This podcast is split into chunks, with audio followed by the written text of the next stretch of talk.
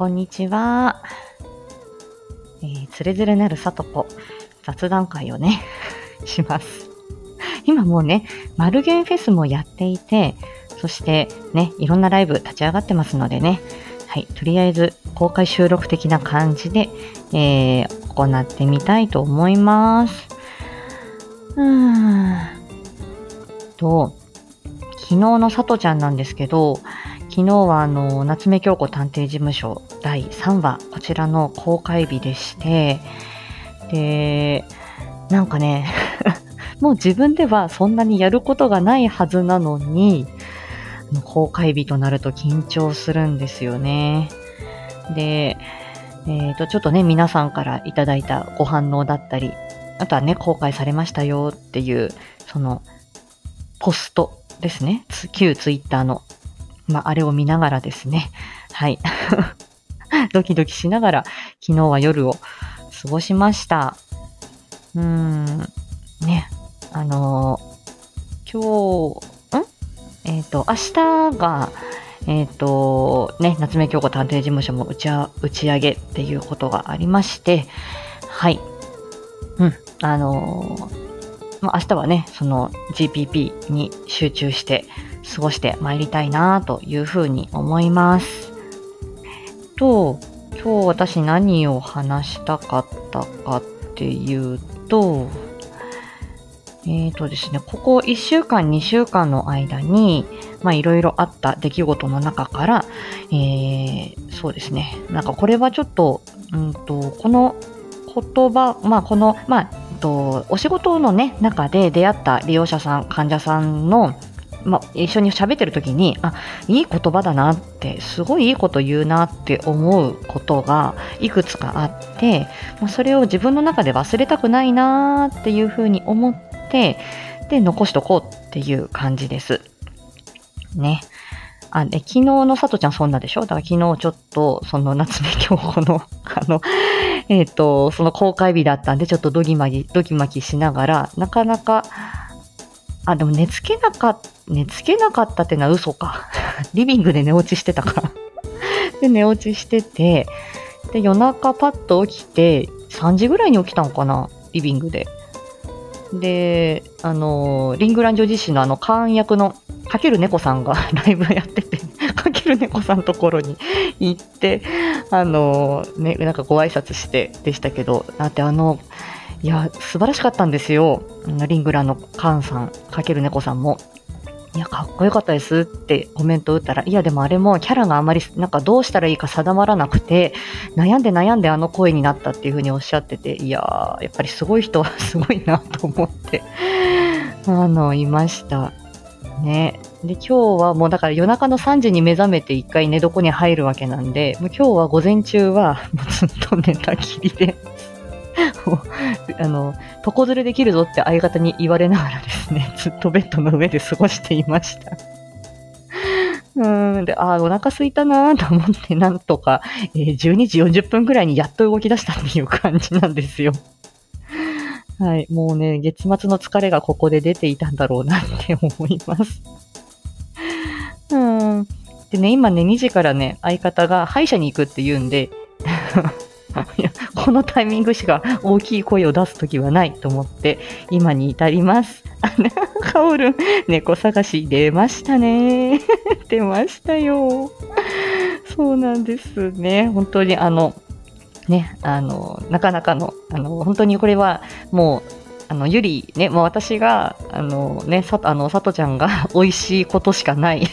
さとちゃんに得しかない回になってしまったよってゴリアスさんには言われてほう、なんだろうと思って台本見に行ったらあの状態だったので、あ、ありがとうございます。確かに美味しいわ、ゆりと思って。いやいやいやいや、もう本当にありがたいことですね。あなかなか私、この自分語りをあまりしないので、ただね、ちょっと、あのー、ね。ちょっとフリーな、フリートークもね、強くなっていかないとみたいなところもあって です。でね、ここ1、2週間で、その、まあ、ね、もともとは何も病気してなかった、もともと健康だったっていう方が突然、まあ、病気になって、まあ、声や言葉、飲み込みに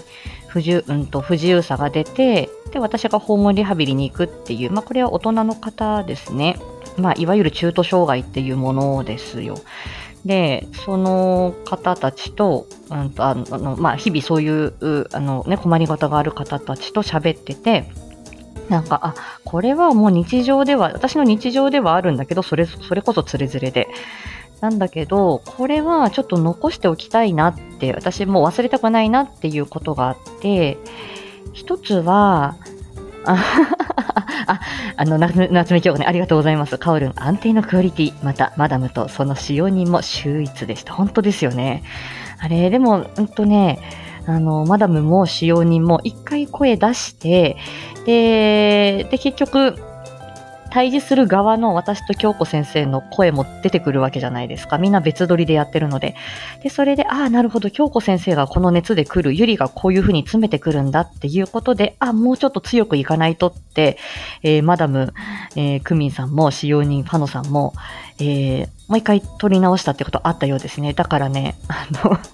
まあの、京子先生とゆりは、もう、このテンションでっていうのが、うんと、その台本見てわかるようになってきたというか、自然とああなるので、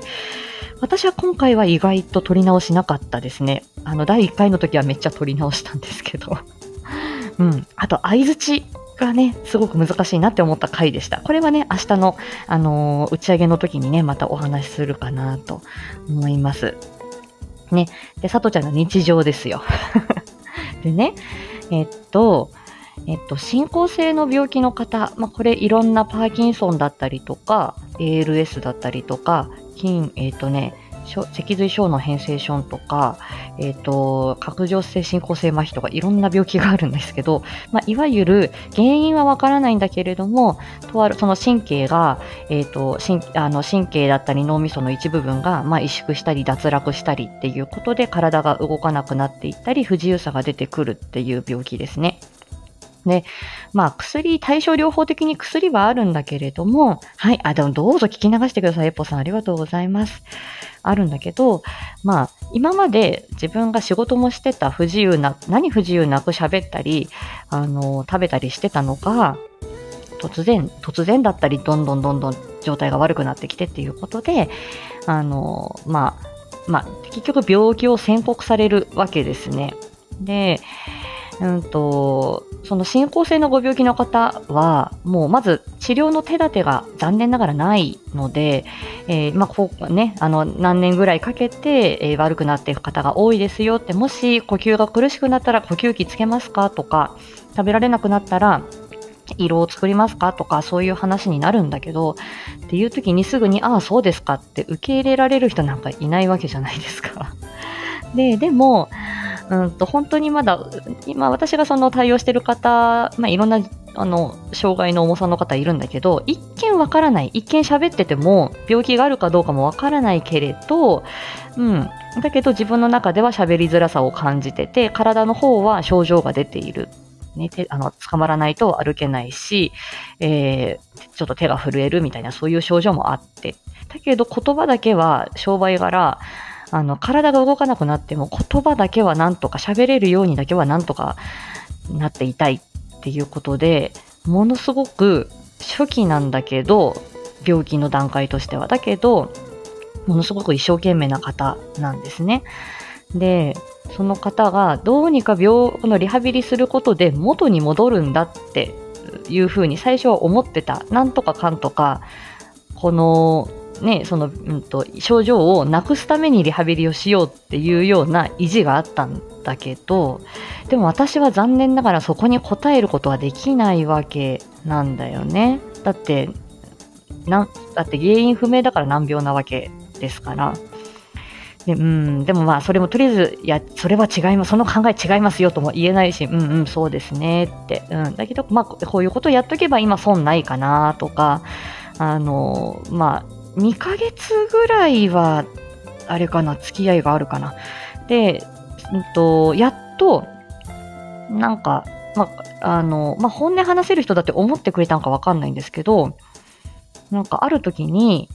そのもうね、病気を、いや、諦めたくはないんだよねって、これでもうこの病気だから何してもダメだっていう風にリハビリもしないで、っていうか、まあ、あき、なんか、いいんだ、みたいな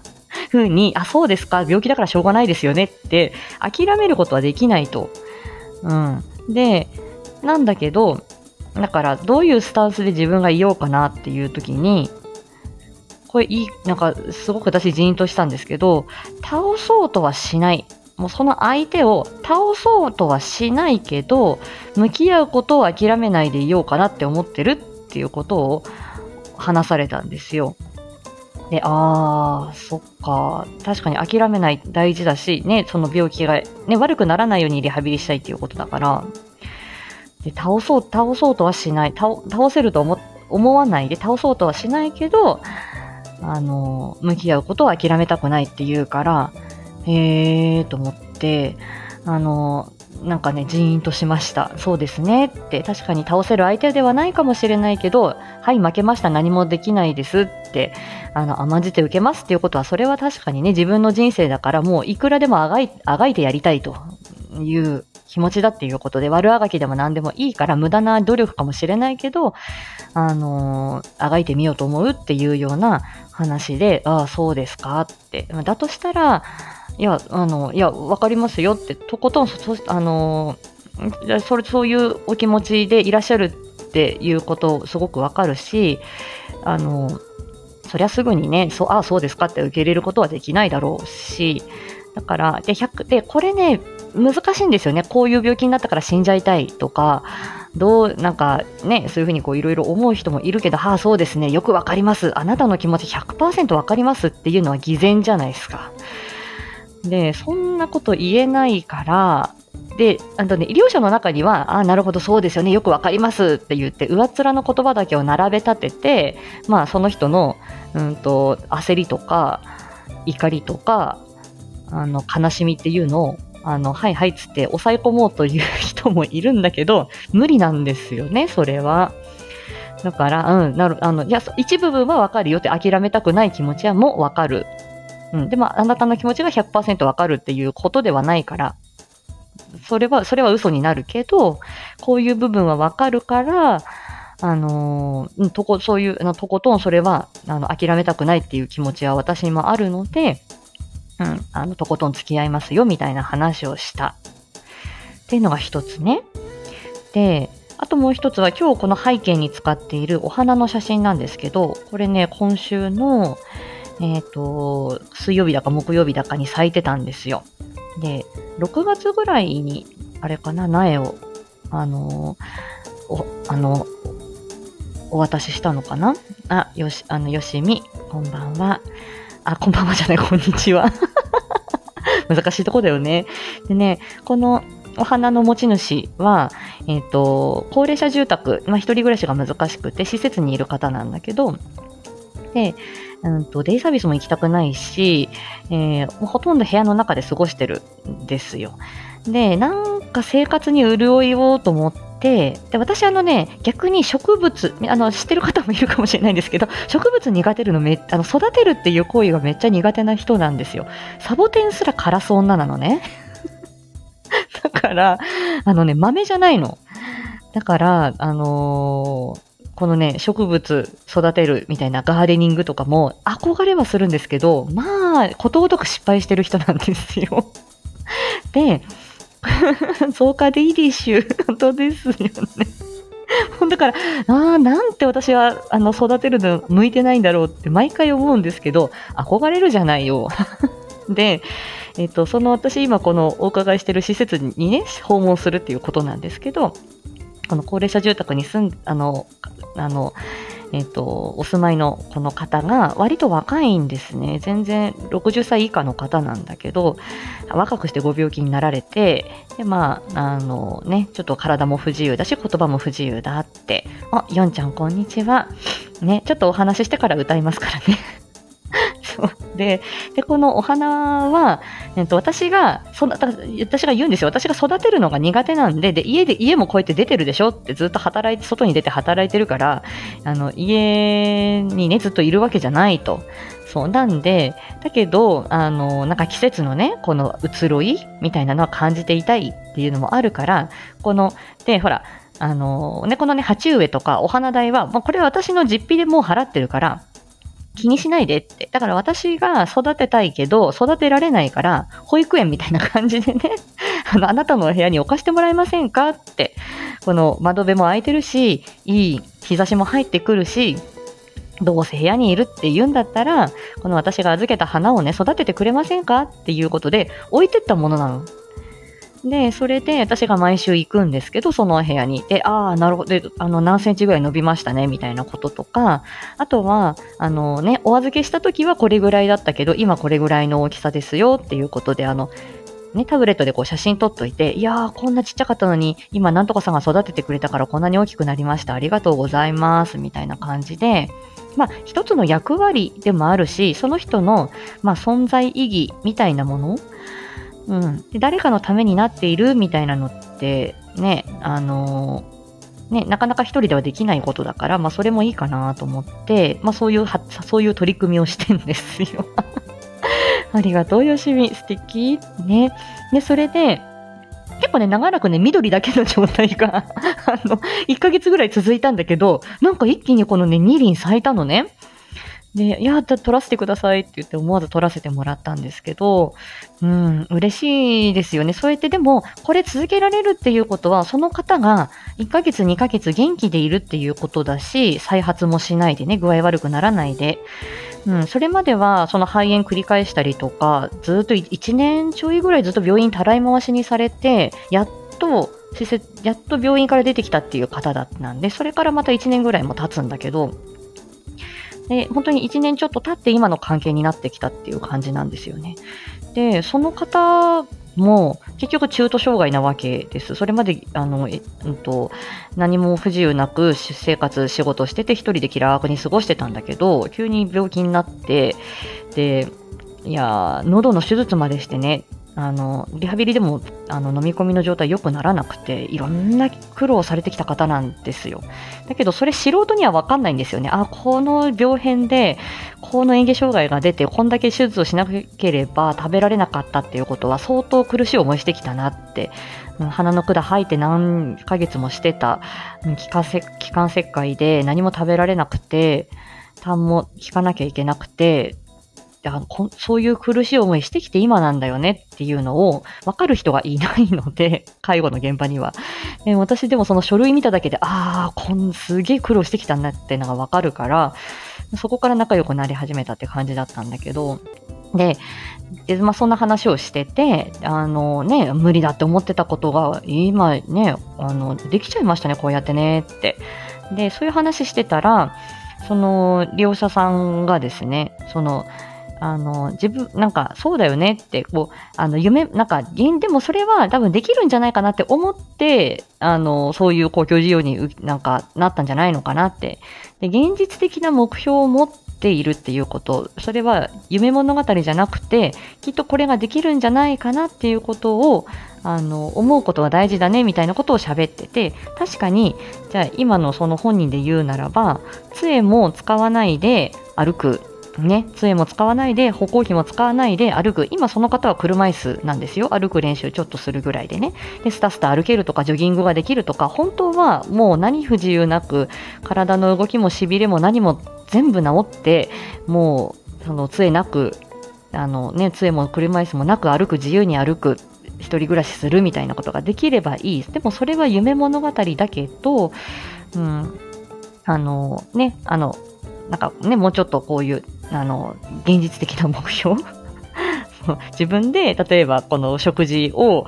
食べたトレーを、えー、お部屋の外に持っていくっていう下膳をやろうとか、あとは、その、それまで病院、とね、お医者さんが、うんと、施設に来るシステムがあって、往診ですよね。訪問診療っていうシステムがあって、でもその訪問診療の先生とどうにも馬が合わないと。なんか、偉そうだし、話聞いてくんねえし、来る時にイライラすんだよね、みたいな話で、じゃあそんなイライラしてるんだったら無理にそんな往診受けなくたっていいじゃんって。なって、じゃあもうこれだけ動けんだから、じゃあもう通う、病院に通うっていうことに切り替えようって言って、すっごい根回しして、その先生もね、あなたのこと嫌いだから、あの、あなたの、あなたの往診受けずに、ね、お医者さん変えますねって言ったら角が立つわけじゃないですか。だけど、それを、あの、うまく、えっ、ー、と、体が動けるようになったんで、あの、通、外に行って、ね、病院に自分で通うということ、それもリハビリなんでそうしたいですみたいな本に持ってって、で書類もうまく先生に言って書いてもらってみたいな根回しを2ヶ月3ヶ月して、やっと切り替えたんですよ。でそしたらその人が、あの、そのね、もうそのね、気が合わないそのお医者さんと毎、毎月毎月ね、あの、会う、会わないで済むわけじゃないですか。で、あの、ある時聞いたことがあって、あの、そのね、気の合わない先生のお医者さんが、その訪問資料来ると。で、その訪問資料来るときに、いや、2、3日前からちょっと嫌だな、嫌だなって思ってんでしょって 私が言ったら、いや、1週間前からですって言うから、いや、それかわいそうだなと思ってで、それをね、ちょっとあの、ケアマネージャーさんとかと根回しして、そう、あの、訪問診療を通院に切り替えるっていうことをしたらめっちゃ気持ちが楽になった、みたいな話で、でもそれって、現実的な目標だよねっていう、それはできないことではないけど、ちょっと頑張らないとできないこと。でもそれを、まあ、実現するっていうことで まあそんな感じだったんですよ。で、そうやって、あの、ね、あの、自分ができることを、できることを目標にして頑張っていくといいよねっていうような話をされてたので、確かにな、それはリハビリテーションの真髄だなと思って、ああ、そうですねって、あの、ね、でちょこれからもちょっとずつそうやって現実的な目標を立ててって、で、ね、一見周りの人からは無理だよって思われるかもしれないけど、ちょっとずつちょっとずつそういうことを重ねていったら、自分がしたい生活ができるようになるかもしれないね、みたいな話で、で、またこのね、あのお部屋に置いてきたそのお花もちょっと見たりして、うん、あの、なんか、あ、なんだ、あ、悪くなかったなって、それまでね、積み重ねてきた日々も、あの、悪くなかったなって思ったっていう、ただそれだけのことです。本当、あの、真面目な話になっちゃって申し訳ないんですけど、でももう、あれですよ、あのね、私、ほら、そういう風にね、あの、こういう、こういう仕事していると、まあね、いろんなことがあるんですよ。いろんなそういうね、こうんと、ね、あの、病を抱えた方、障害抱えた方と向き合う。で、自分も心と体健康じゃないとそういう人に向き合えないっていうところがあって、まあ、だからこそ自分がいろんな、あの、よんちゃん、大丈夫？真面目な話でね。そう、でもこれ本当に日々日々そうやってこう、さりげない会話でそういうふうに言って、うんと、いや、そういうやりとりがあったりするんだけど、普段はそれをね、流しちゃうんだと思うの。だけど、こうやってあのスタイフをやってるっていうことで、それを今アウトプットして残す。で、あの時にこういうふうに思ったっていうことをまた自分の中に取り込んで、で、また日々過ごせるっていうことだから、まあいろんな使い方があっていいですよね。こんな、あの、こんなあの、真面目な話を今日しているさとちゃんですけど、昨日ね、あのアンバーちゃんとあとあの、リトラミハウスのリト、リトくんがやってるリトじいちゃんの、あの、10ミニッツに、佐藤じいとしてですね、ちょっと乱入というか、いや、あの、いや、お誘いいただいたんですよ、リトラミハウスのリトさんに。で、それで、ほぼアドリブで 老人会に行ってきたんですけど あの、コメントにね、あの、佐藤ちゃんいつも通りタイムスタンプ残してきてるんで ぜひ、佐藤じいのあの、自由奔放なのね、ぜひ、ふざけまくってきましたので。あの、ぜひね、チェックしていただくとありがたいなと思います。さてさて、もう、あの、ごめんなさいね。あんまりね、あの、こんなね、さとちゃんのつれづれを喋っていたら25分ほど経ちました。えっ、ー、と、生歌歌ってね、終わりにしようと思います。あじゃあですね、えっ、ー、と、ちょっとマイクをちょっと切り替えます。一瞬ね、ミュートにしますね。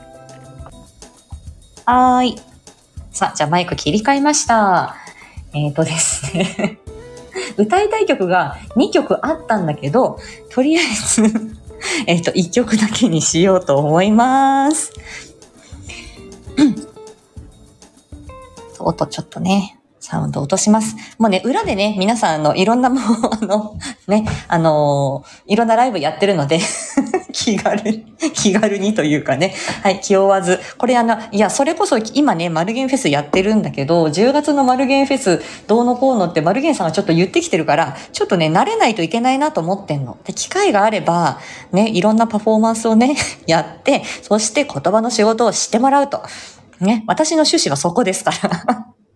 このね、レアルキャラマニアックなお仕事をね、少しでもね、あの、知っていただきたいという。ここでも真面目が出ちゃってる。しょうがない。でもこれはね。ということで、9月に入りました。えっ、と、私の歌いたい曲は、竹内まりやさんのセプテンバー です。これも一発勝負なんで、えっと、どうだろう。フル、フルだとね、4分もあるから、い、い、い、あの、一番ぐらいにはしとくよ。ね。じゃあ、それぐらいで。あの、フルで歌ったのは、あの、とりあえずどっかに残しておこうと思います。はい。じゃあ、流していきますね。あ、中途半端のとこから始まった。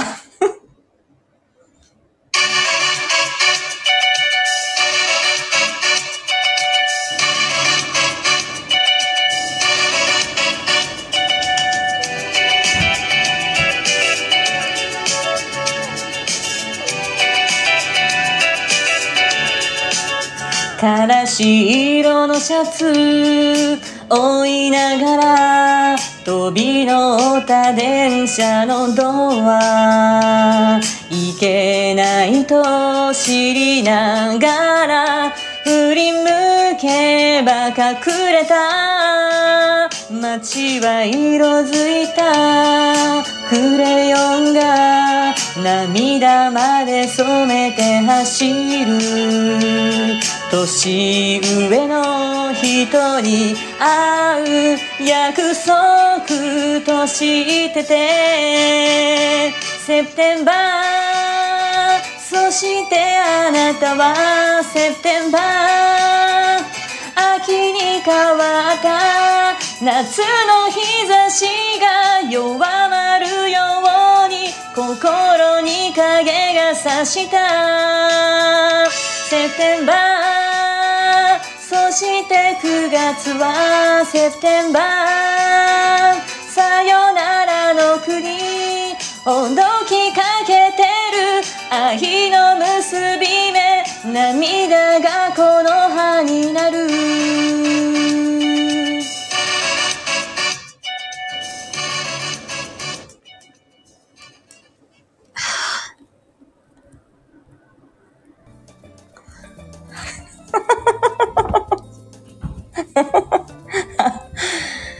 あ あ。りがとうございます。よしみ。緊張した。緊張した。あ、あヨンちゃんも、なんか、キラキラのマークありがとうございます。あー、緊張。あー、緊張した。今、左胸のあたりをこう、ちょっとグッとね、押さえながら。震えるよね、声がね。音域としては全然楽勝なんだけど、いやー、うん、まあ修行が足らんなと思いますよ。ねえ。ちょびちょびね、ちょっとこう離れみたいな感じでね。うん、切ない曲ですよね。これもね。あーすいません。あとちゃんのね、くだらない、くだらない挑戦。あの、えーお付き合いいただきましてありがとうございました。さて、少しインフォメーションね、残して終わろうと思います。このままちょっとね、この切り替えたマイクのままお話ししていきたいと思います。こちらのマイクね、あの、松田明さんからお勧めいただいた マイクを使用しております。はい。えーとですね。えーと、こちら、え夏目京子探偵事務所第3話、猫探しに探偵は必要か ?Now on エアー中ということでですね、第1話から第3話まで、えー、ゴリアさんのチャンネルで夏目京子探偵事務所、えー、配信中でございます。こちら特に第3話に関しては、イヤホンで聞いていただくことを推奨しております。これね、音の方向だったりとか、ちょっと細かい音だったりとか、臨場感があると思いますので、これじゃあイヤホン推奨という感じ。はい。そして、こちらのね、えっ、と、ゴリアスさんの、えっ、と、これね、概要欄にも書いてあったんですけれども、あの、おコメントいただくと非常に嬉しい。えーあの、いいねもいただくと非常に嬉しいですが、あの、いろんな方、他者様へのこの配信のご紹介、ね、あの、これ聞いてみてとか、これ聞いたことある？っていうふうに、あの、ね、なんて言うんでしょう。あの、まあの、いや、あわよくばとは言いませんがね、あの、いや、よしみのね、あの配信も非常にもう、うれ、嬉しくて、もう泣くよねって、泣くよ、そりゃ。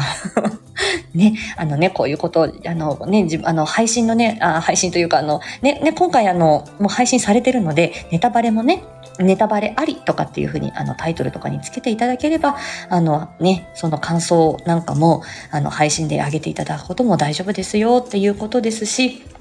あとはね、あの、ね、こっそり、いや、こ、あの、聞いたことあるって、あの、教えていただ、あの、皆さんにね、ご紹介いただくっていうことも、もう涙がちょちょぎれる、もう非常に嬉しいですよっていうことです。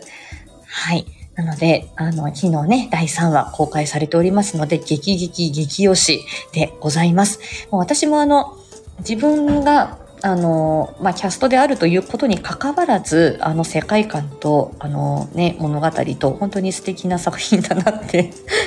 昨日だけで私第3回何回聞いたかわからない、だいぶリピ聞きしてるんですけど、はい、あの、よろしくお願いします。ね。で、あとは、えっ、と、明日、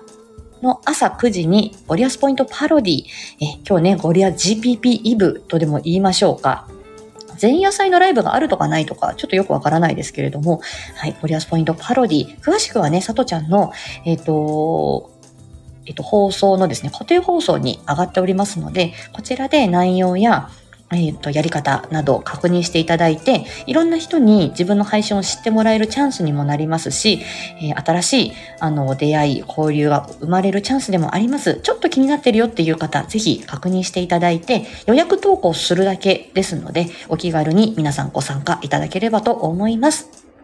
そして、その GPP があります、えー、明日9月の3日、22時30分より、なんとなんと、こちら、夏目京子探偵事務所第1話から第3話、これるだけのフルキャスト、えー参加しての、えー打ち上げライブがございます。皆さん、あのね、もし夏目京子ファンの皆様、ね、あの、桜吹雪ファンの皆様、ね、あの、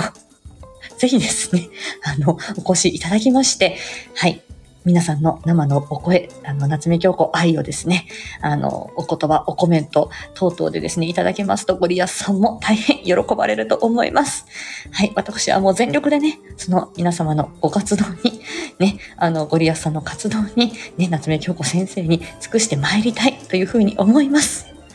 ということで、えっ、と、つれづれなる里子。はい。でした。あの、過去のね、雑談配信も、このズレズレなるさとこで、えっ、と、アイコン、ハッシュタグ、えっ、と、統一させていただいております。また、くだらない話もするかもしれないし、はい、また真面目な話もするかもしれないんだけど、はい、あのね、あまりあのライブ、あの、金曜日の私、あの、朝カフェフライで、ね、時間に追われて、い、あの、息継ぎ、息継ぎ？息切れハーハーライブぐらいしかできてないので、はい、あの、今回あの、10ミニッツの月間、ね、今日があの10ミニッツラストデーですよね。あー、タンタン、こんにちは。ありがとうございます。昨日はね、上がらせていただいてありがとうございました。はい。なので、はい。またね、あの、こうして、あの、雑談やら、生歌やら、ね、またコラボやら、はい。また、あの、させていただくかと思います。ということで、GPP イブ、ね、そして明日、夏目京子探偵事務所打ち上げですよということで、えー、さとちゃんのえっ、と、9月のさとちゃんもよろしくという、えー、ね、あの、相方が歯医者さんに行っている間のつかの間、大声出しましたライブでした。はい、ありがとうございました。ドキドキ。ほら、マルゲスやら。そうそう、10月。いや、これね、マルゲスはどうしたらいいの？これ、お声がかかるの待ってればいいんですか？もうそれすらわからないんですけど。はい。もうね、この言葉の仕事、していただくためだったら、何でもします。よ、よろしくお願いします。あ、できることだったら何でもします。はい。無駄なセクシー出しときますね。はい。ということで、失礼しました。じゃあ、あの、みんなよろしくね。夏目京子探偵事務所もさとちゃんもよろしくね。さようなら。はい。ありがとうございます。あ、お誘いかなよろしくです。はい。あ、カウルありがとうございます。はい。失礼しました。